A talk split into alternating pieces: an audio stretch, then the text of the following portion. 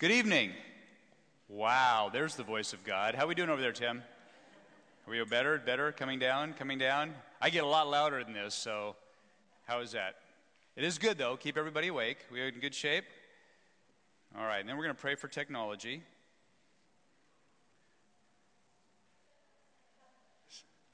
Come on, people, pray hard. Ah, there it is. God is good all the time. Let's start out by sharing with you a story about a man named Harold. Um, every day, Harold had a routine. He came down the stairs in the morning and he had breakfast with his wife. And they would sit around their little breakfast table and talk about the day. And when things were done, he would kiss her goodbye and get on the freeway and drive to work. She took care of the dishes, put the dishes away, watched TV for a little bit, and they were off and running. They did this year after year after year. And one morning, Harold comes down, and they sit down around their little table, and they have their usual breakfast, talk about the day. He kisses her goodbye, heads off on his way to drive on his way to work. She cleans up the dishes.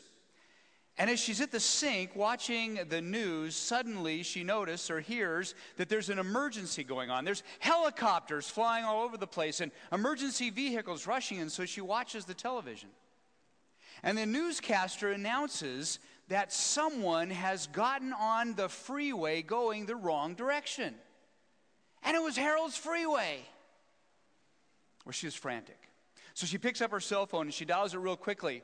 And fortunately, Harold answers.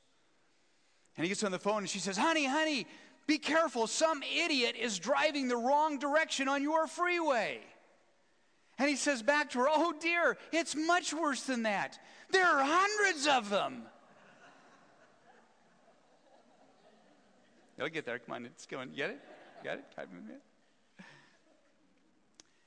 We're going to be on a journey together this evening and for a little bit of time tomorrow. And I, I hope and pray that at times on this journey, you feel a little bit like Harold. When you look at the world around you and you look at the culture in which we live, you begin to think, wow, this is, feels very much like we are going to need to drive the absolute opposite direction from the values of the culture in which we live. It's really pretty much that radical. So I'm just saying this early on to say put on your seatbelt, strap yourselves in, and let's see what God would have us do as men and women committed to follow Him and be faithful stewards. I'm real excited to be here. Um, I live in Spokane, Washington, and flew up uh, this morning over the beautiful Canadian Rocky Mountains. It was a spectacular flight. If you've ever flown from here to Seattle in a small plane, it's kind of cool. And it's great to be with you here this evening. My question that I want to start out with is why are you here? And I'm here because Tom, a year ago, started setting this whole thing up. Tom is amazingly organized. Did you know that? Everybody happen to know that? And he's done a great job setting up this weekend. So I know why I'm here. I know why the Spirit of God has me here. I'd like to know why you're here. You're giving up a Friday evening and better part of the day Saturday, unless I'm not very good, and then you can figure out a reason to leave at noon. But, um, but most of the day Saturday. What is it uh, about this topic, about the promotion, about the promise of what these days might hold? What is it that brought you here? And that's not a rhetorical question. I really want you to tell me why you're here. Um, anybody? Give me some ideas. What, what are you hoping to get out of this next day and a half? What brought you here? To learn something new about stewardship. Great. What else? It's going to be a long night. What else? Why are you here? Yes. Okay, what it means to be generous. My boss told me I had to be here. Was that your wife or your boss? Your boss, okay. Oftentimes they're the same person. What else? Any other reasons why you're here? What are you hoping to get out of this? What's, what did God put on your heart that said, I'm going to give up a Friday night and a Saturday? Thoughts? You sit in the front row, I'm going to start calling on you. Anybody else? Tom? Tom told us to come. So we have a lot of obedient people here, which is a really good thing.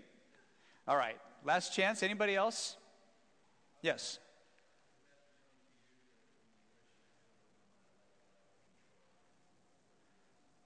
After 22 years of being a Christian, still not sure how to let go uh, and let God control things. Yeah, great comment. Somebody else said something over here. Yes.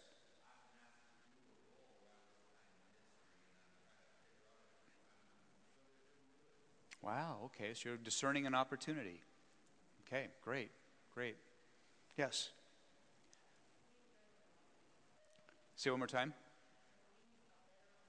To lead a better life. That's a really good reason to come to something, isn't it? Cool. All right. Any other thoughts? It's not painful.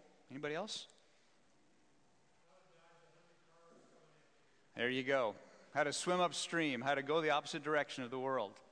Well, for whatever reason, thank you for sharing, by the way, but for whatever reasons you came, um, it's been my prayer, and I know the prayers of the people that have been organizing this, that the Holy Spirit be real present among us. Because um, we're going to unpack some pretty challenging topics, but I do think, and I'm going to go back to the comment in the back, I think there's a better life that we can be living than the life we're living now. I think that God is calling us with an opportunity to a richer experience with Him than maybe we've ever known. And I hope in this little time that we have together that we can begin to get a glimpse of that. I've been praying that God would use my very, very simple words to maybe touch the hearts and the spirits of the people in this room, and you would come away with something you can really hold on to, and it can make a difference Saturday night, Sunday, Monday, and for the rest of your life. we pray that together? Let's do that. Gracious Lord, we thank you for this evening. We thank you that at the end of this busy week, you have set aside this important time tonight and tomorrow. Lord, this only works if you are thick in this place. And I know you are. I know the presence of your Holy Spirit is here, Lord, and we just pray now that we can lean into that, that we can open our hearts and our spirits, Lord, that you can do the work that you need to do in us, that we may be better equipped and set free to live the life you created us to live. We give ourselves back to you for that purpose. And we pray, Lord, with great faith that you will answer that prayer. In the name of Jesus Christ our Lord. Amen. I'd also like to get to know a little bit about you, so let me just ask a couple questions. Um, pastors, how many pastors are here? A few? Okay, a few pastors. Good, good. Anybody work for a nonprofit organization? Work for a nonprofit? Hands up, way up, way up, way up. Great, okay. People in the business community, do you work in business, own a business, have a business? Okay, great. Um, academic, people from academic community? A Few here, okay. Um, not really sure what I do? Hands up. Trying to figure life out right now? Okay, good deal. Any other big groups that I miss? I know a number of you are here um, as members of this church. If you're a member of this church, raise your hand. Oh, thank you so much. Look at that. Praise God. Wonderful. Okay. Let me share just a little bit about who I am and a little bit about my journey because it, will help kind of fill in what we're going to be talking about this idea of being set free to lead. Um, I'm a small town boy, born and raised in Wyoming, and that'll come into play here in just a minute. I grew up in the Northwest, and in 1984, uh, the age of five, no, in 1984, I found myself entering into my first job in professional fundraising. It was with a Christian organization, and I didn't know anything about it. I came out of marketing, and so I decided I would just start going to all the conferences and going to all the seminars, reading all the books, and trying to figure out what this whole field of fundraising was all about. I did that for about five or six years. And while I did that, all the conferences I went to and all the training that I took taught me that there's only really one way to do fundraising, and it's just kind of the way the world does it. There's a, there's, a, there's a known way to do it. And if you're a Christian and you want to do fundraising, then you do what the world does and you put a Bible verse on it. And you talk about Jesus, but pretty much you do it the way the world does it. That was only one model for raising money for the kingdom of God. And for a while, that was okay. I started taking some classes in theology from, from Fuller um, and toward the end of that time, began to become very uncomfortable. I thought, something is wrong with this picture. In every other area of our ministry, we're trying to be Christ centered. We're trying to be led by the power of the Holy Spirit. And yet, when it comes to our fundraising, it's just do it like the world, but mention Jesus. And I'm not, I'm not being facetious. That really was what we were taught. In uh, 1989, I went away to Scotland, took my family, a wife and three kids, and um, did a master's and a PhD in theology. I came back in 1992 to Eastern Baptist Theological Seminary, one of God's great jokes, by the way, to take a small town Wyoming boy and put him in a big inner city seminary in Philadelphia. Big culture shock. And while I was there, I went back into the development world, and the problem became a crisis. I could no longer understand why we were dealing with money and fundraising and finances in a way that was totally developed on secular values when we were doing it in the context of doing work for the kingdom of God. So a small group of us began writing and thinking about what would it mean if we started with a blank slate? What would it mean if we came to the enterprise of fundraising and all we had was Scripture? If we took the values of the kingdom of God seriously, if we took what Jesus said about money seriously and said, how do we build a fundraising program based on what the Bible says we should know about money and giving and asking and generosity? And we began a process of rethinking this whole area in which we were working. Well, then another thing happened to me, and that is I was asked to become president of the seminary. And so, to this equation of theology and giving and fundraising, which is a really weird mixture anyway, came this whole area of leadership. What does it mean now to lead in a way that's God pleasing and in a way that aligns with our understanding of what it means to be a faithful steward? For the last 10 or 12 years, I've been trying to figure all that out. And I've been writing and speaking um, talking to a lot of great people. I've been working with a lot of nonprofit leaders across the country, and now I've been fortunate to do it in a number of countries around the world. And I can tell you that we are all still on the journey. We're all still trying to be faithful in what it means to be a leader and to be a steward in the kingdom of God. And tonight, you are part now of this journey. I'm not here with a lot of answers. I'm not here with a lot of what to do's and prescriptive lists and go do these five things and you're going to be just fine. I'm, I'm here in, the, in process. Anybody else here in process tonight? Okay? So we're okay together being in process? Okay, good. Because um, I really do want this to be a dialogue. I, I prayed when I came here that I would learn as much from you as I would be able to bring to you. So I'm going to do some presentation, but we're going to have some time to, to talk about some of these issues because um, this is a journey and I'm, gonna, I'm excited to share where we are on it and to invite you into it. So, you ready to go? Okay. Yeah, well, you don't have any choice, so you better be here.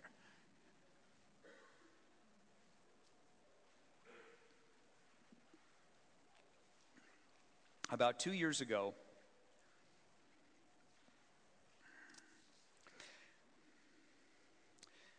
And I'm going to say God laid on my heart. I hope that's okay theologically with everybody here.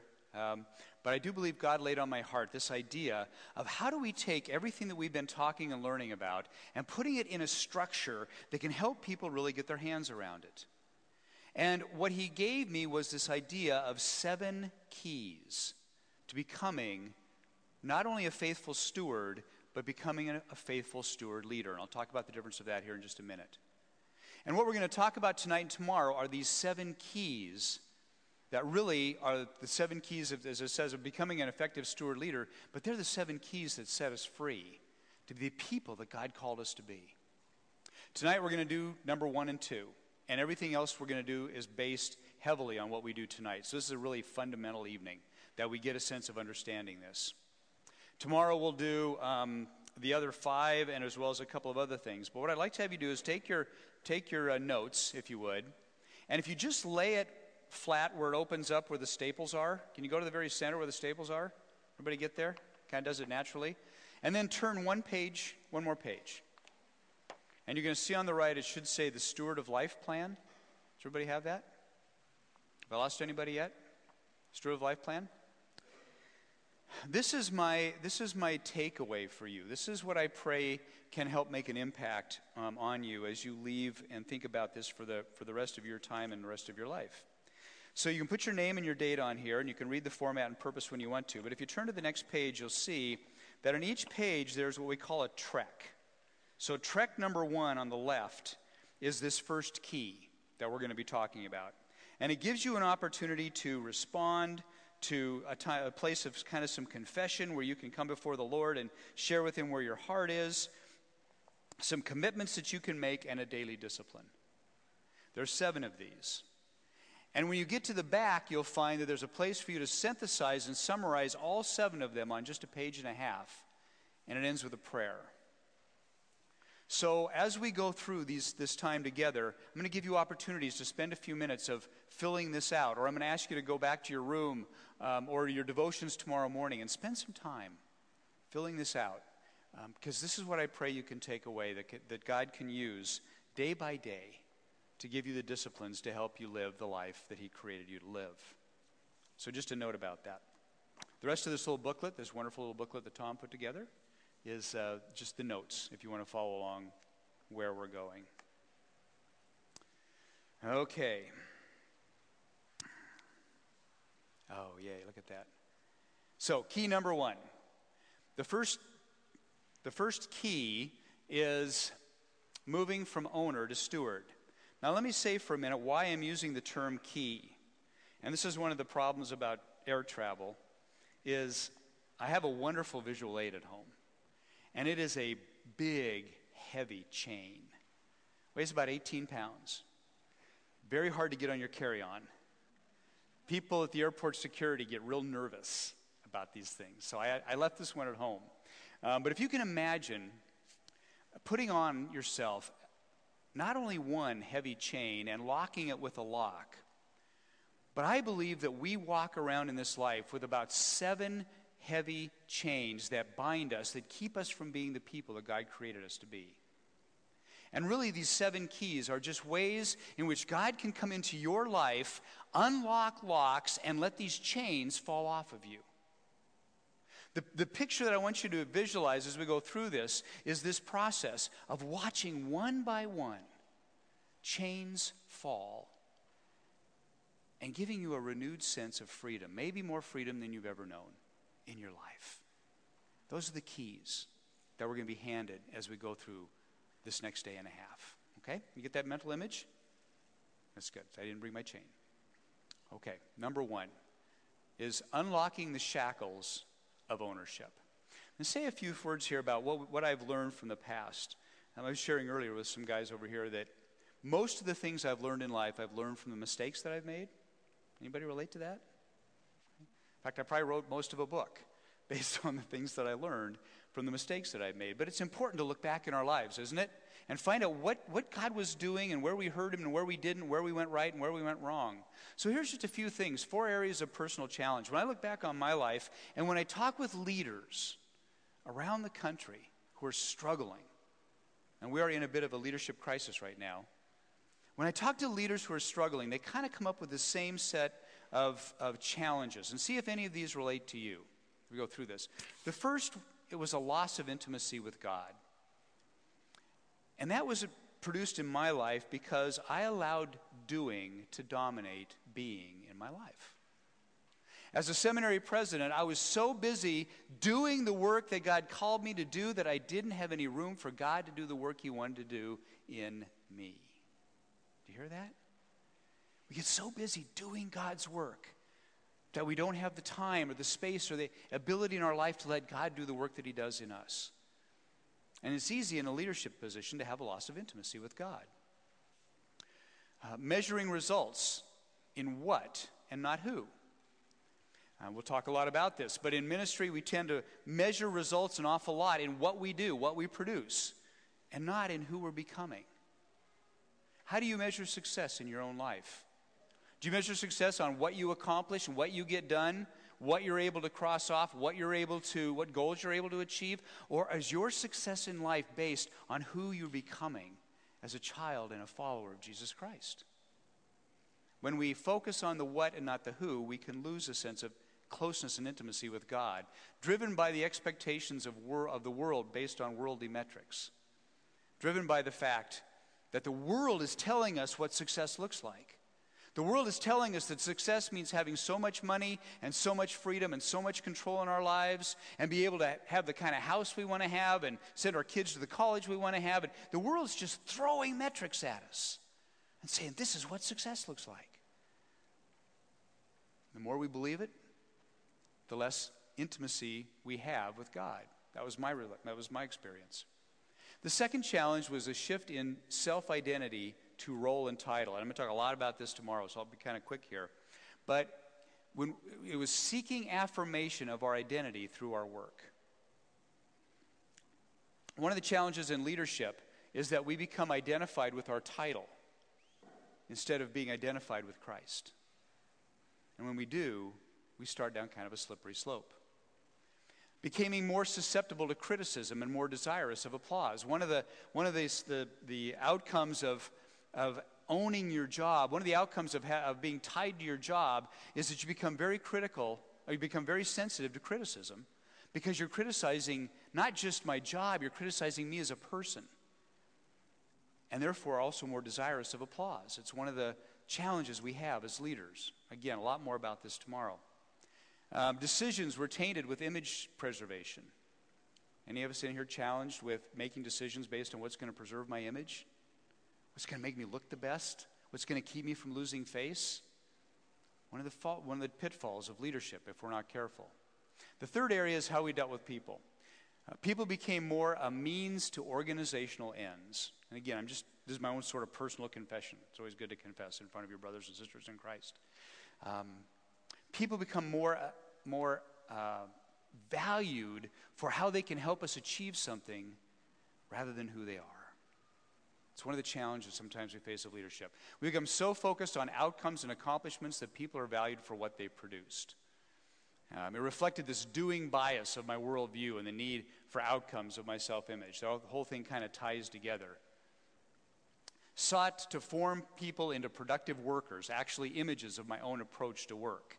Uh, when leaders get to this point where they're driven by success, we can oftentimes shape the people that work for us so that they do exactly what we need them to do because we need them to be successful and we need them to be su- for our own self image.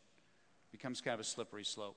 And the final area is how much time, or how much the issue of money dominated everything we did. Have you ever worked for a nonprofit and, and money just dominated everything you did? Or worked for a church and money was always the topic?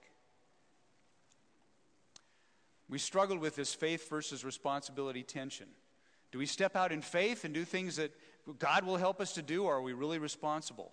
for the way we spend our money. There's a tension there that we struggled with. Scarcity mentality, um, never fully trusting God to be the provider. And we'll talk a lot more about this. But you know, God tells us if you trust me and you obey me, I'll take care of you, doesn't He? Is that right? Is that amen? Come on, come on. Nine years at a Baptist seminary. I need more than that. Is that an amen? If you trust me and you obey me, I'll take care of you. How much different would our life look if we really believed that? Well, at an organizational level, it makes a huge difference. Sometimes we act like we believe it, but we really don't. And we worried about it, we felt handcuffed by it, we even felt angry over it. Uh, again, money dominating kind of everything that you can do and think. So these are just some symptoms of what happens when leaders kind of get off track. And it takes us to the beginning of the, what we're going to call here this extraordinary journey of the faithful steward. I love this picture. Here's this backpacker ready to go. He or she's got their backpack on, they're looking off into the horizon. They have a wonderful journey ahead of them. But it's not easy. A lot of ups and downs, a lot of craggy places. Um, but this is the journey that we're about to embark on. So, a little bit about theological methodology. I did this for how many people here from academia? Hands up. Okay, all the rest of you can play Sudoku on your phone if you want to. Um, but just real quickly, a, a couple words about theological methodology, which is kind of important. The focus of this whole journey is on the who and not the how. It's not about how do I become a more faithful steward, it's about who is Jesus Christ. What does that mean for me as a follower? It's a very different question. It's not a list of things that you're going to be able to go from here and say, if I do these six things, I'll be a more faithful steward. Instead, it's inviting us into a closer and deeper relationship with Christ and letting the Holy Spirit work through that, that we might be different people. Uh, it's transformational before it's vocational. That means it changes us who we are before it changes what we do. Uh, consistency throughout. I had to put some Latin in here just because you know it's you, you paid to come here, and so um, I had to put some Latin in here. So here's a great Latin term for you if you ever want to throw it around at a, at a dinner party. Um, fides quaerens intellectum. And it really is kind of cool, just for a second. So I'll give a little side on. It, it means faith seeking after understanding. And as Christians, it's so important in this day and age. Boy, I could do a little theology lecture here, but I'm not going to. But it's so important in this day and age that we understand the importance of that direction. Because what it says is we are people who start with faith in Jesus Christ. And from that certainty, we're going to go out and seek the understanding of the questions of the world around us. You see? See the direction? We start with faith, and from a position of faith, we ask the great questions of the world around us. Well, what's the opposite of that? Well, it would be understanding, seeking after faith. It would be saying, when I can understand it, I'll believe it. Do you know people like that? Yeah, if I can understand why God does those things, then I'll believe Him. If I can understand what the Bible says, well, then maybe I'll start reading it. And our faith says no, no. Our methodology is we, we believe. Christ has compelled us and we believe in Christ, and from there, we go to seek understanding. You remember the story in the Bible where um, Jesus gives a very hard teaching on eating his body and drinking his blood, and, and like almost everybody that follows him leaves? They all just leave. And the disciples come to him and they're kind of bewildered, and he looks at him. You remember what he says to him? What say to him? Are you going to go too? And their response is beautiful. He said, Lord, to whom shall we go? You have the words of eternal life. First, it's faith, seeking after understanding. We've got to be committed to that methodology. And finally, spirit led, which means it'll always have a lot of humility, but also a sense of confidence.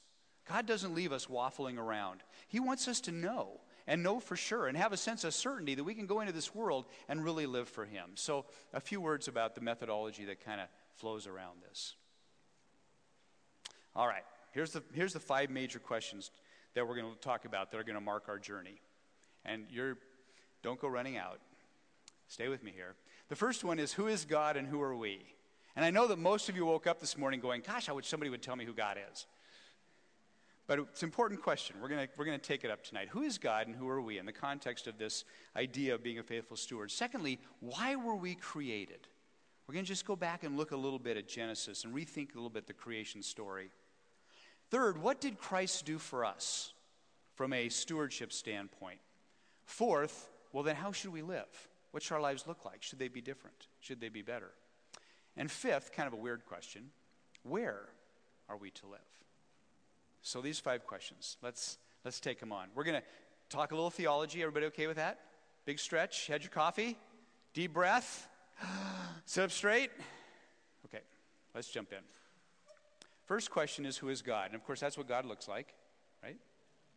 So make sure we all have a good picture of God. We've all pictured God, and that's, that's what he's going to look like. The first point here to be made is that the heart of God has been revealed to us in Jesus Christ. Can I get an amen for that? The heart of God has been revealed to us in Jesus Christ. That is one of the great statements that we could ever make as children of God we know the heart of the creator of the universe. Isn't that amazing? Not only that, but God's nature and his purpose are self revealed truths. What is it? What is God's nature? What does he want? What's his purpose on earth? We don't have to go around trying to figure it out because he came down and he showed it to us, didn't he? He said, This is my heart. This is my nature. This is what I want from you. This is what I, everything we need to know about who God is and what He wants from us, He came down and gave to us and showed to us. Well, here's three conclusions I draw from this. The first one is that our God is triune. One of the primary doctrines that make us Christians and that set us apart from the rest of the world is we believe that God is Father, Son, and Holy Spirit. Isn't that right? Three persons, one God. Don't worry about trying to figure the thing out. There's no kind of egg or steam or water or any kind of analogy that's going to do it. We believe it by faith. Because Jesus came and he said, This is what God looks like. He looks like me, the Son, who worships the Father in the power of the Spirit, and yet we're all one God. Well, there's an important piece about this that really is maybe one of the more important things that, that, I'm, that I hope you can grasp a hold of. Our God, in his very nature, is relationship. Right? Father, Son, and Holy Spirit the way that Jesus revealed the, the, the, Trinity to us is that the Father, the Son, and the Holy Spirit, they live in an interdependent relationship with one another. So when we think about God, the God that we worship, we're worshiping a God who is defined by his very nature as being in relationship. Everybody okay with that? No heresy so far? Okay. It's a very important point because you and I were created in the image of that God.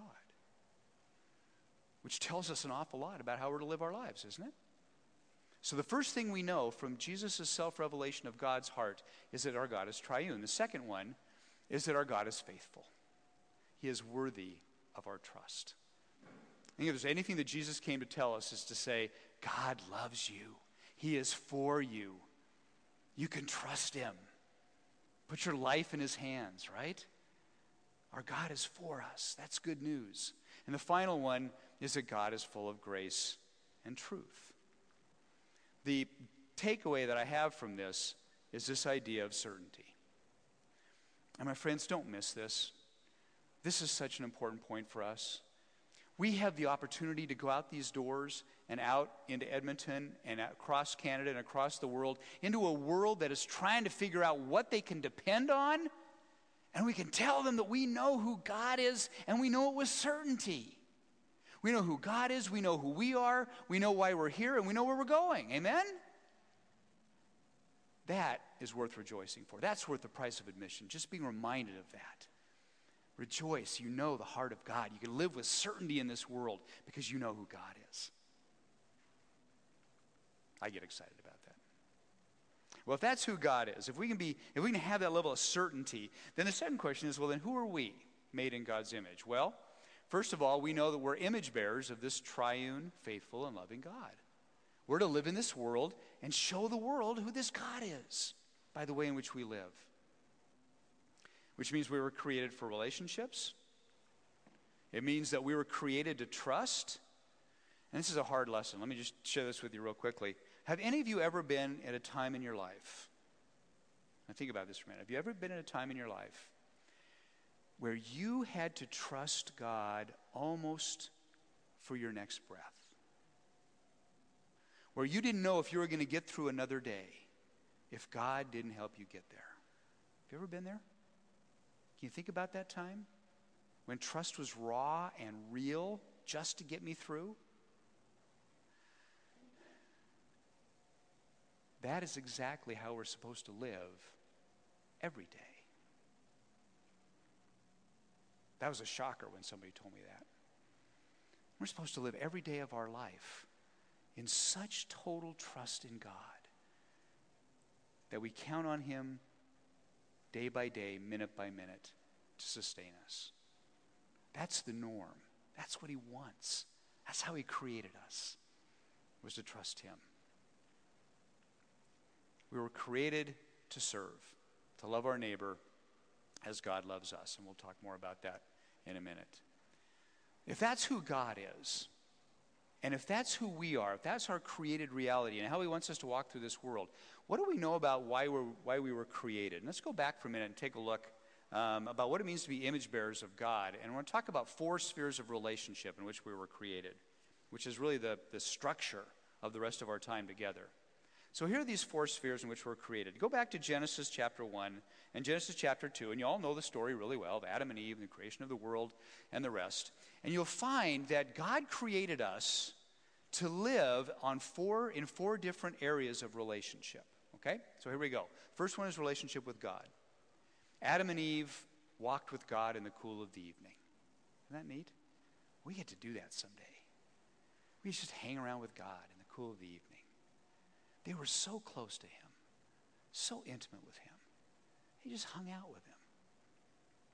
The relationship with God is the first level at which he created us. He wants that to be whole and perfect. He also created us, and this is something that evangelicalism has not done a very good job with. So maybe this is somewhat foreign to you, but he created us to have a relationship with ourself. That is, he created us to understand who we are, why we're here, what our purpose in life is, and where we're going. Adam and Eve didn't have to go out and find themselves. They knew why God created them, why He put them in the garden. They had certainty in their spirit of who they were. That was God's design.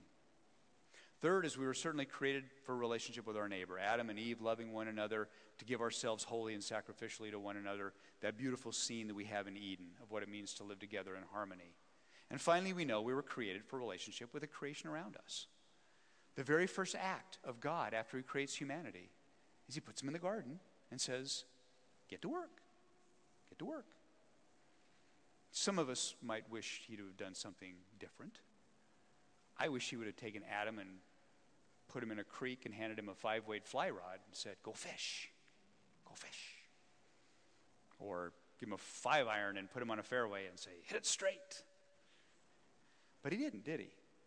He put us in a garden and said, Get to work. Work with me, co work with me, and take care of this beautiful creation. That's the picture that we have of what God's intent was in creation. And in the midst of all this is this idea of a faithful steward. That Adam and Eve were simply told, Look, I created all of this for you. I love you. Just have a ball. Take care of it. Love me, love one another, love yourself, love creation, take care of it. I have an organization, friends of ours, that, that like to conclude from all of this that God's original intent was to hang out in a garden with a bunch of naked vegetarians. well, that's kind of true, isn't it? And they just that was that's what he that's how he created us. So let's go back and just recapture what that must have felt like to just be in those relationships, whole and full and complete and sinless. And everybody just loving everybody, loving God, loving creation. Pretty neat, isn't it?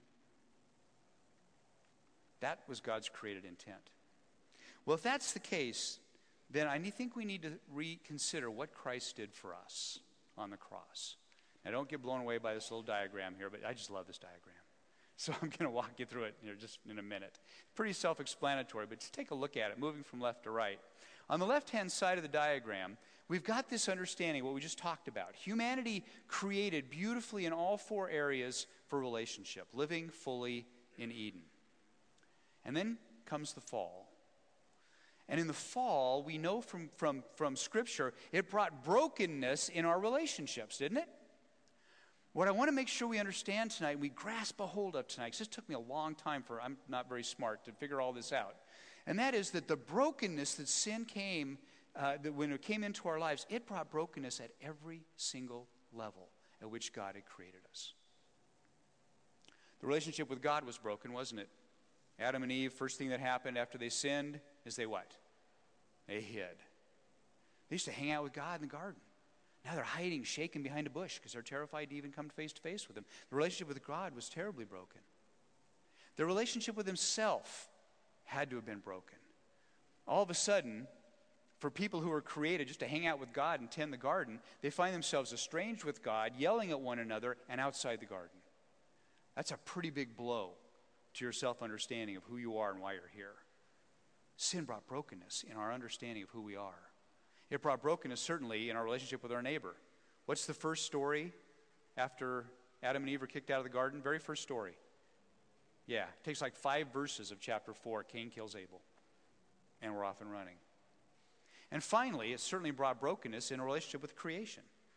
God tells Adam, this isn't going to be easy anymore. You're going to go out and dig in the ground. There's going to be weeds, the sweat of your brow. Animals all of a sudden weren't nearly as friendly as they were in Eden. Everything changed in terms of our relationship with creation. Genesis 3 brought brokenness in every area in which God beautifully created us to be with Him. But here's the good news. Here's the good news. The cross of Jesus Christ brought reconciliation in every place that sin brought brokenness. Is that right? You read Romans chapter 5, and it's beautiful in there. Paul says over and over again if sin brought this into the world, how much more did the blood of Christ overcome all of that sin? And so, when we look at this diagram, we can see that not only at the first level, which is very evangelical for all of us, we know that in the blood of Christ we were brought near to God, right? We were reconciled with God. We can now draw with confidence before the throne of grace. All these wonderful things to let us know that our relationship with God has been healed. But I don't want us to miss tonight that our relationship with ourself was also healed. I mean, in Christ, we now have been given back this wonderful sense that you're a child of God.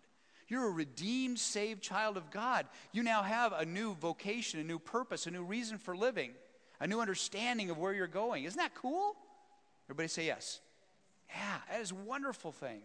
So our relationship with ourself has been healed in Jesus Christ and given back to us. Our relationship with our neighbor has been healed.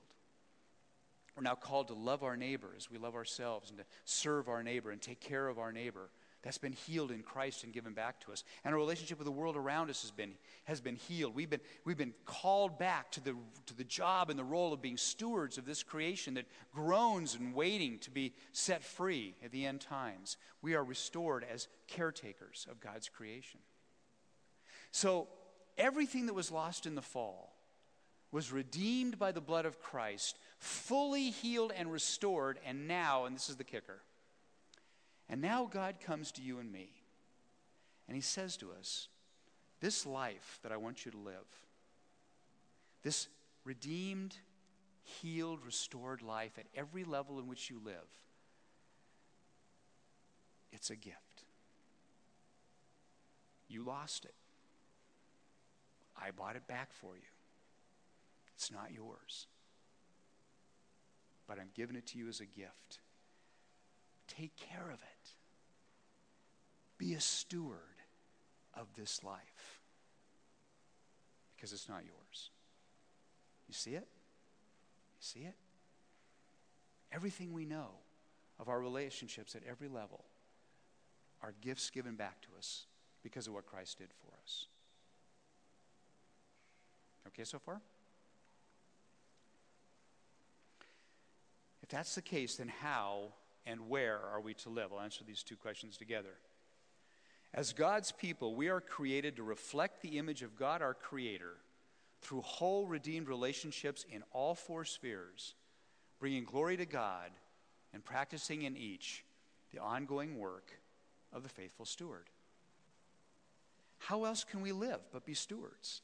It's not ours, right? We lost it.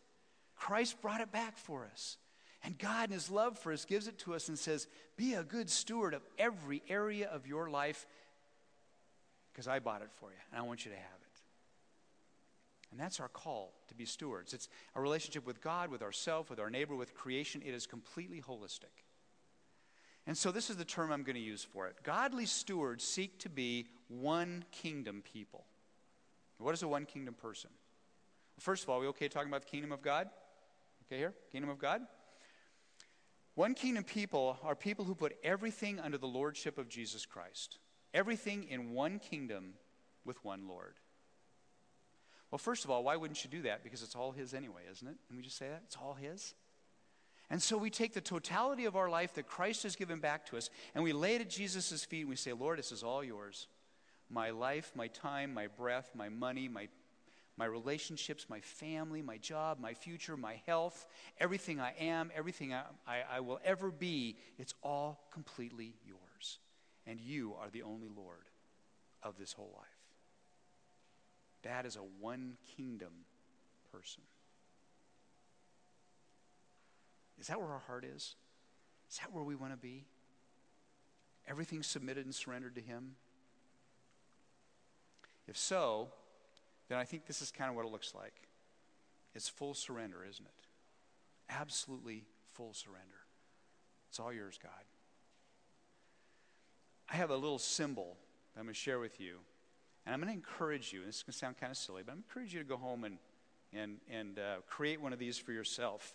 Because I have found it to be a great visual reminder of what all this means. And I did bring this through security. I'm not sure they knew I brought dirt from the United States, but anyway, we won't tell them that. It's just a simple jar of dirt. I would encourage you to go home. People think you're nuts, but find a, find a, find a jar, a good sized jar like this. Go out and just fill it with any old kind of dirt, put a top on it, and set it someplace where every single day you see it. Now, why would I ask you to put together a jar of dirt? Well, here's why it symbolizes two very important things. First of all, it symbolizes where we started. All right? Go back to Genesis. How did God create humanity? Form them from a mound of dirt. Right? Any of you into genealogy? If you trace your ancestors back far enough, you will end up with dirt. We all go here. This is where it started, isn't it? God took dirt and he created the entire, what would be the entire human race. This is where we started with simple dirt. The other reality is that this is where we'll end. Isn't it? I mean, in the end, the worms win, right? We're all going to end up as dirt. This is how we started. This is how we ended. And my friends, in between dirt and dirt, it's all His. It's all His. I want you to just say it one time with me together. It's all His. Okay, say it again. That wasn't very good. It's all His, right? That's the symbol. And if you look at this every day, it might help you begin to understand a little bit about this freedom from dirt to dirt. So, this then is the definition of the faithful steward that we're going to use. A faithful steward is a follower of Jesus Christ who has been set free to live as a one kingdom person in every area of life. Only one Lord, it's all His.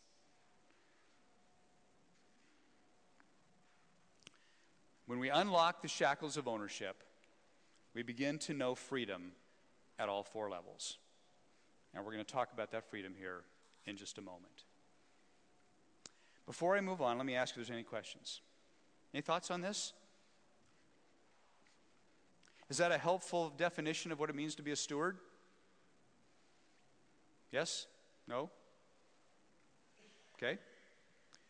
If we can get this image in our mind of the totality of what God calls us to be as stewards, we can begin this journey together of how do we live that out as a faithful steward. So, key number two unlocking the shackles of control. Let me ask you a question, and this is a trick question. I'll tell you right off the bat. We just described what it means to be a one kingdom person with everything in our totally in our lives under the lordship of Jesus Christ, right? Everything totally submitted to him. How many of you in the room tonight are living day by day as a completely surrendered one kingdom person? Hands up. Told you a question. I'm not. I can tell you that. And the question is, why not? If, if this is the promise, if being one kingdom people, everything submitted to Christ, living the joyous, free life that He has for us, why aren't we doing it? I could ask myself that almost every day. Why aren't you living the life that God has for you? Well, let me see if I can provide a framework to help us understand the challenge that we're up against. Because you see, we didn't talk a lot about Genesis chapter 3. And we need to come back and think a little bit about what really happened in the garden. Great picture of the snake, isn't it? So let's go back and think about this temptation again. Eve, walking through the garden, comes across the, the serpent, or the enemy, in whatever form that the enemy took. And they have this dialogue between each other.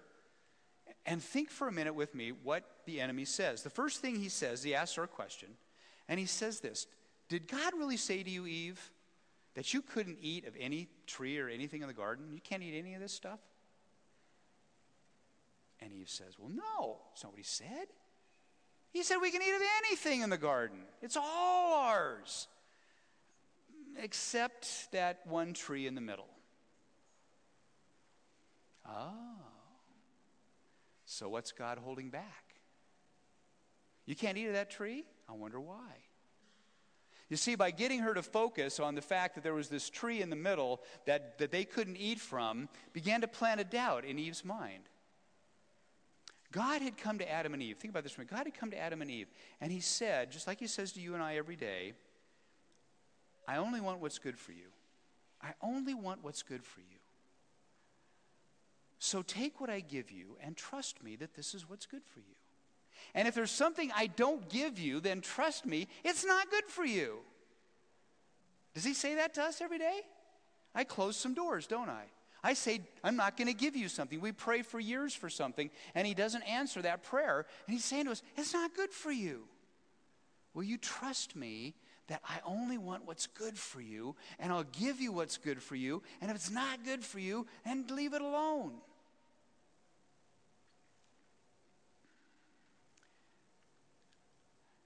I believe that the enemy got Eve to begin to doubt the goodness of God. Why would God hold back from us? Why would God not let us eat from that tree? I never thought about that before, but now that you put it that way, it is kind of odd that we can't eat of that one tree. I wonder what we're missing out on. I wonder what God's holding out on us for. All kinds of questions that he puts in our mind. Well, he goes a little bit further. He goes, Oh, Eve, it's much better than that. You see, it's not that anything's going to happen to you if you eat of that tree. If you actually eat of that tree, your eyes are going to be opened. You're to, you're, you're darn right God is withholding from you because He knows that if you eat of that tree, you're going to see things He doesn't want you to see. And it's really great. And He gets Eve to begin to act, to question the trust, her trust in God. Up to that point, she had trusted Him for everything. And suddenly, maybe God's not so trustworthy. Otherwise, why wouldn't he, if, uh, if my eyes are going to be opened, why wouldn't he let our eyes be opened? We're really missing out on something here. Maybe not only isn't God fully good, maybe he can't totally be trusted. And when he has her there, he brings in the third one. And this is a zinger, isn't it? Tell you, Eve, what's really going to happen? You're not going to die. Not only aren't you going to die, but Eve, oh, Eve, you'll be like God you'll be like God.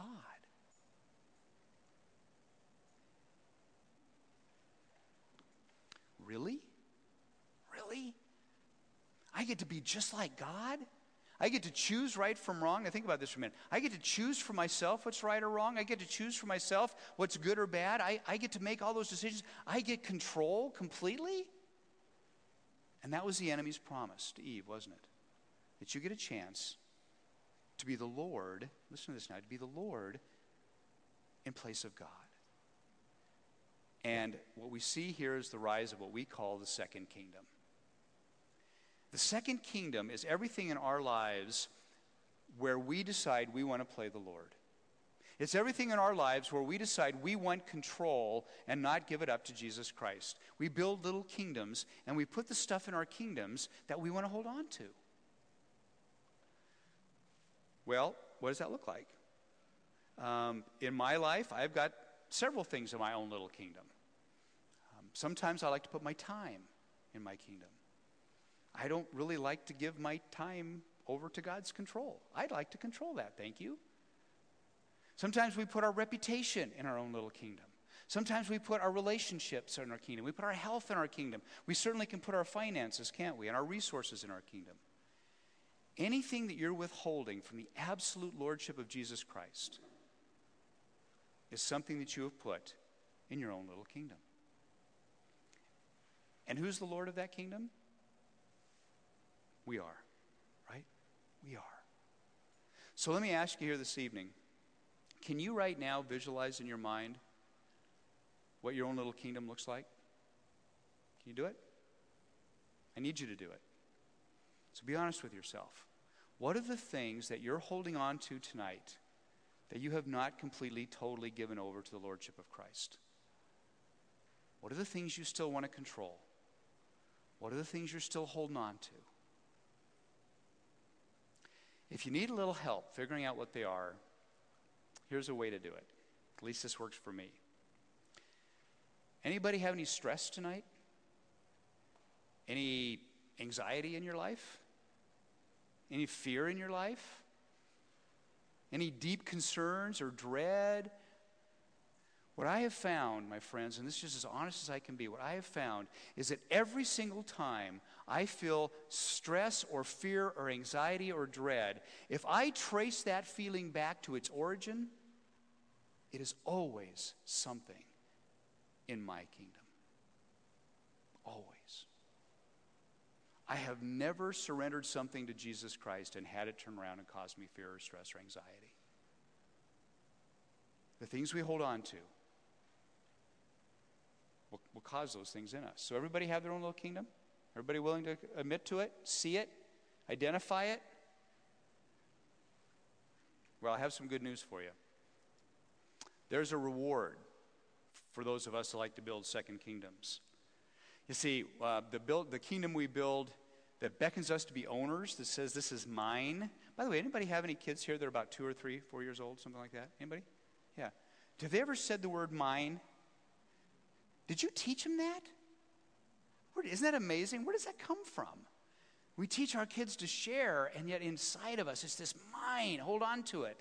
Don't share. We struggle with it all of our lives. And now, as adults, we're trying to do the same thing in a much bigger world of stuff that's out there. So, the reward for those of us who like to build our kingdoms and hold on to things our side really tightly, we get rewarded with absolute bondage. And now we're starting to put on those chains that I was talking about. If you don't believe that ownership brings bondage, buy a boat.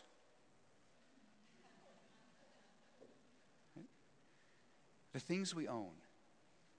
We buy things, we insure things, we protect things, we upgrade things, we worry about things, we mate, put maintenance on things, we buy licenses for things, we put insurance on things, and we worry about things. And they put us in bondage. And it's not just stuff, it's relationships. Parents, we can own our children. We can absolutely have an ownership mentality toward our children where we worry about absolutely everything that happens and we hold on to them really tight and we don't let them go because they're ours. And we need to remember that God loves them more than we do. Right? Whatever it is that we put in that kingdom rewards us with bondage. I just want you to feel that for a minute because it's such a, a, a present reality in most everybody's life. But there is good news. Because the kingdom of God that calls us to be godly stewards obviously sets us free. Every time we take something that's in our kingdom and we are able to t- turn around and wholly and fully submit it back to Jesus Christ and let Him be Lord of it, it's just like a big chain just falls off of us. And we get set free. Do you believe that? Believe that? Have you ever felt that in your life? Really relinquish something that's been a burden to you back to Christ and just feel that freedom that we have? He wants that in everything in our life. He wants all of it, doesn't He? Because after all, should we say it again together? It's all His, right? So we can only play the owner. We can only pretend to be the owner. We can only set up fun, false little kingdoms and pretend that we're the Lord over it because it's really all His. But that is the lie of the enemy. And you know, my, my heart for every one of you tonight is that you'd be able to go here from go from this place tonight and look the enemy in the eye and say, You are no longer going to put me in bondage. I am no longer going to play the Lord over my own kingdom. I am tired of the stress and the fear and the doubt and the frustration and the despair that comes with it. I'm going to be set free in Jesus Christ, and you are not going to have this control over me again. That's the journey. And my friends, it's a battle of our lives. We'll probably never fully accomplish it. My guess is that every one of us will go to the grave still struggling with something in our second kingdom. But we can have victory. Day by day, week by week, we can have victory in Jesus Christ over those things in our kingdom and know the freedom that He has for us. It's a battle of submission or control. It's a battle of freedom or continuing in bondage. It's a battle of being a steward because it's all His or playing the owner. In the end, really, it's all about lordship. It's all about who is going to be the absolute Lord of every part of our life. It's not a destination, but it's a journey of transformation. It is the journey of the faithful steward. I believe every one of you here tonight are on that journey. Every one of you here tonight are being formed and shaped into the person that God created you to be. And a part of that is the journey to become a one kingdom, fully submitted follower of Jesus Christ, where you can really say in your heart, it's all His. I'm not playing the Lord anymore. This is a step in the journey. One of the things we're going to talk about tomorrow is as you look around this room, you're all fellow travelers. We're all on it together. And we need to help each other. We need to pray for each other. We need to support each other. We need to encourage each other. This is a really hard journey because the enemy is just throwing stuff at us every day. The culture that we live in, isn't the culture we live in raising up the second kingdom as the kingdom? It says, own more, amass more, control more, and you'll be happy. The whole culture around us wants us to be big time second kingdom builders. That's why we're like Harold, going the opposite direction and saying, in a world that measures worth by how much we have, we are going to measure the value of life by how much we give away. And we're going to know freedom. Isn't that cool? That's my heart for, for you tonight, that you take some steps on that journey. To know a little bit more about that freedom and then continue it and find people that can walk with you and encourage you and pray for you as every day we try to be more faithful stewards. And so, in these four spheres, we're going to look the, over the next tomorrow about what it means to live um, in the presence of God. Uh, we're going to talk about intimacy with God in the first sphere. We're going to talk about what it means to look in the mirror and understand what it means to be a steward of our own self image, because we have to steward these things. We're going to look at what it means to be a steward of our relationships with the people around us. And we're going to look at what it means to be a steward of creation and the greater world.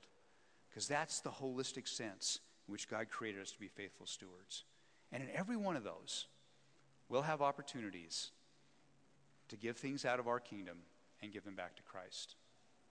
So, tonight, this is my invitation for each of you. And it's just beautiful scripture. You all know these scriptures, but I hope tonight maybe they'll have a little different meaning for you. From John 8 32 and 36, you shall know the truth, and the truth shall set you free.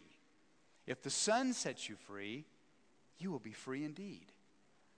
Paul in 2 Corinthians says, Now the, the Lord is the Spirit, and where the Spirit of the Lord is, there is freedom. And in Galatians 5:1 he says as well, it is for freedom. I love this. Talk about Paul trying to make a point. It is for freedom that Christ has set you free. Stand firm and don't let yourselves be burdened again by yoke of slavery. Don't let the enemy put those old chains back on you. Don't pick them up and put them on yourself again by claiming ownership and lordship over parts of your life. Christ came to set us free. Live into it. So, what do we mean then by the faithful steward? The faithful steward is a follower of Jesus Christ who has been set free to live as a one kingdom person in every area of life. There's a twofold character to this. We are set free to live on all four levels and called to respond with joyful obedience. If you were to ask me, what does the life of a faithful steward look like? It's just simply those two words joyful obedience. Lord, whatever you want. And the fact that I get to obey you is just pure joy. Take my life, whatever you want. Joyful obedience.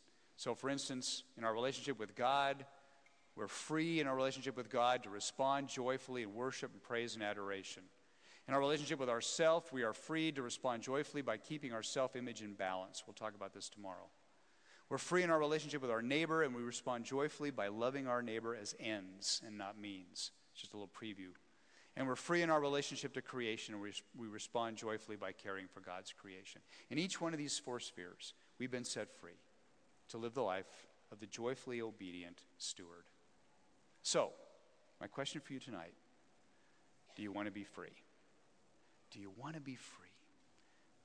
Do you want to know that freedom deep in your spirit? And I would say, well, welcome to the journey. This is how we get there. Together, step by step, day by day, chain by chain, we walk this journey to be set free to be the people God created us to be. Before we pray, um, I'd like you to take a look at your booklet.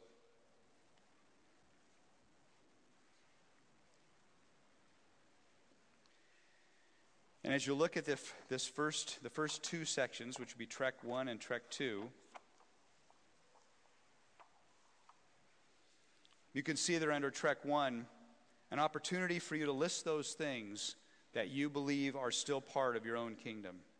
A good time for self reflection and for um, some confession of what are those things we still hold on to that we just can't let go of. And then there's an opportunity for confession and name the things that keep you from being a faithful steward. Um, I'm asking number three from owner to steward to write a definition of yourself as a faithful steward. What would be your definition of going through this life as a faithful steward? And then a couple of disciplines there, starting out with your jar of dirt, um, and then watching for the lies of the enemy. You know, I, I think we really, as God's people, have to be aware all the time of how the enemy just talks to us and calls us to that old life of bondage. Look for it, name it, denounce it. When we were raising our kids, we had a little game we played when we watched television about, about advertisements. And if there's an advertisement on television that claims something that we thought was, out, was, was um, not in line with what God would have us do, we, we, would, we would flat out say, It lies, that's a lie.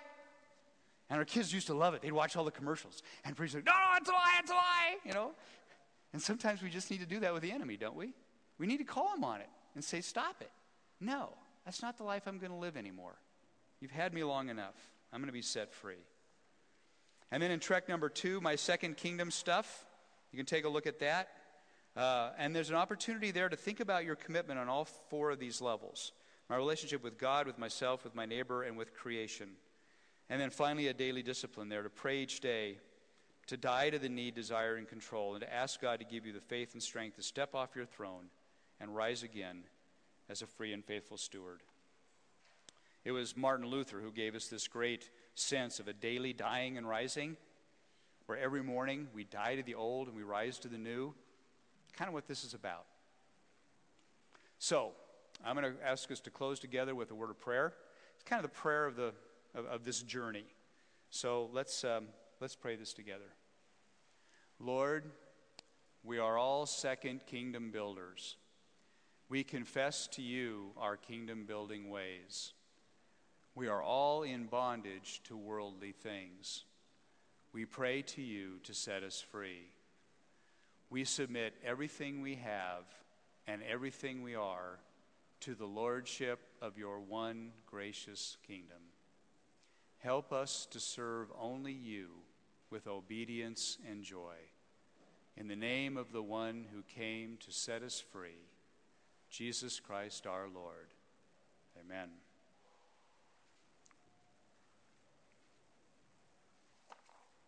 Tom? Oh, yes, come on up.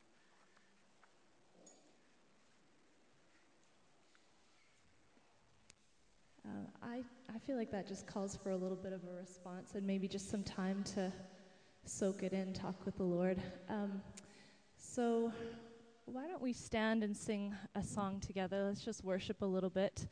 Um, we've been sitting for a while, and uh, and we'll just kind of ask God what He wants to say to us, how He wants to make that personal in our own lives.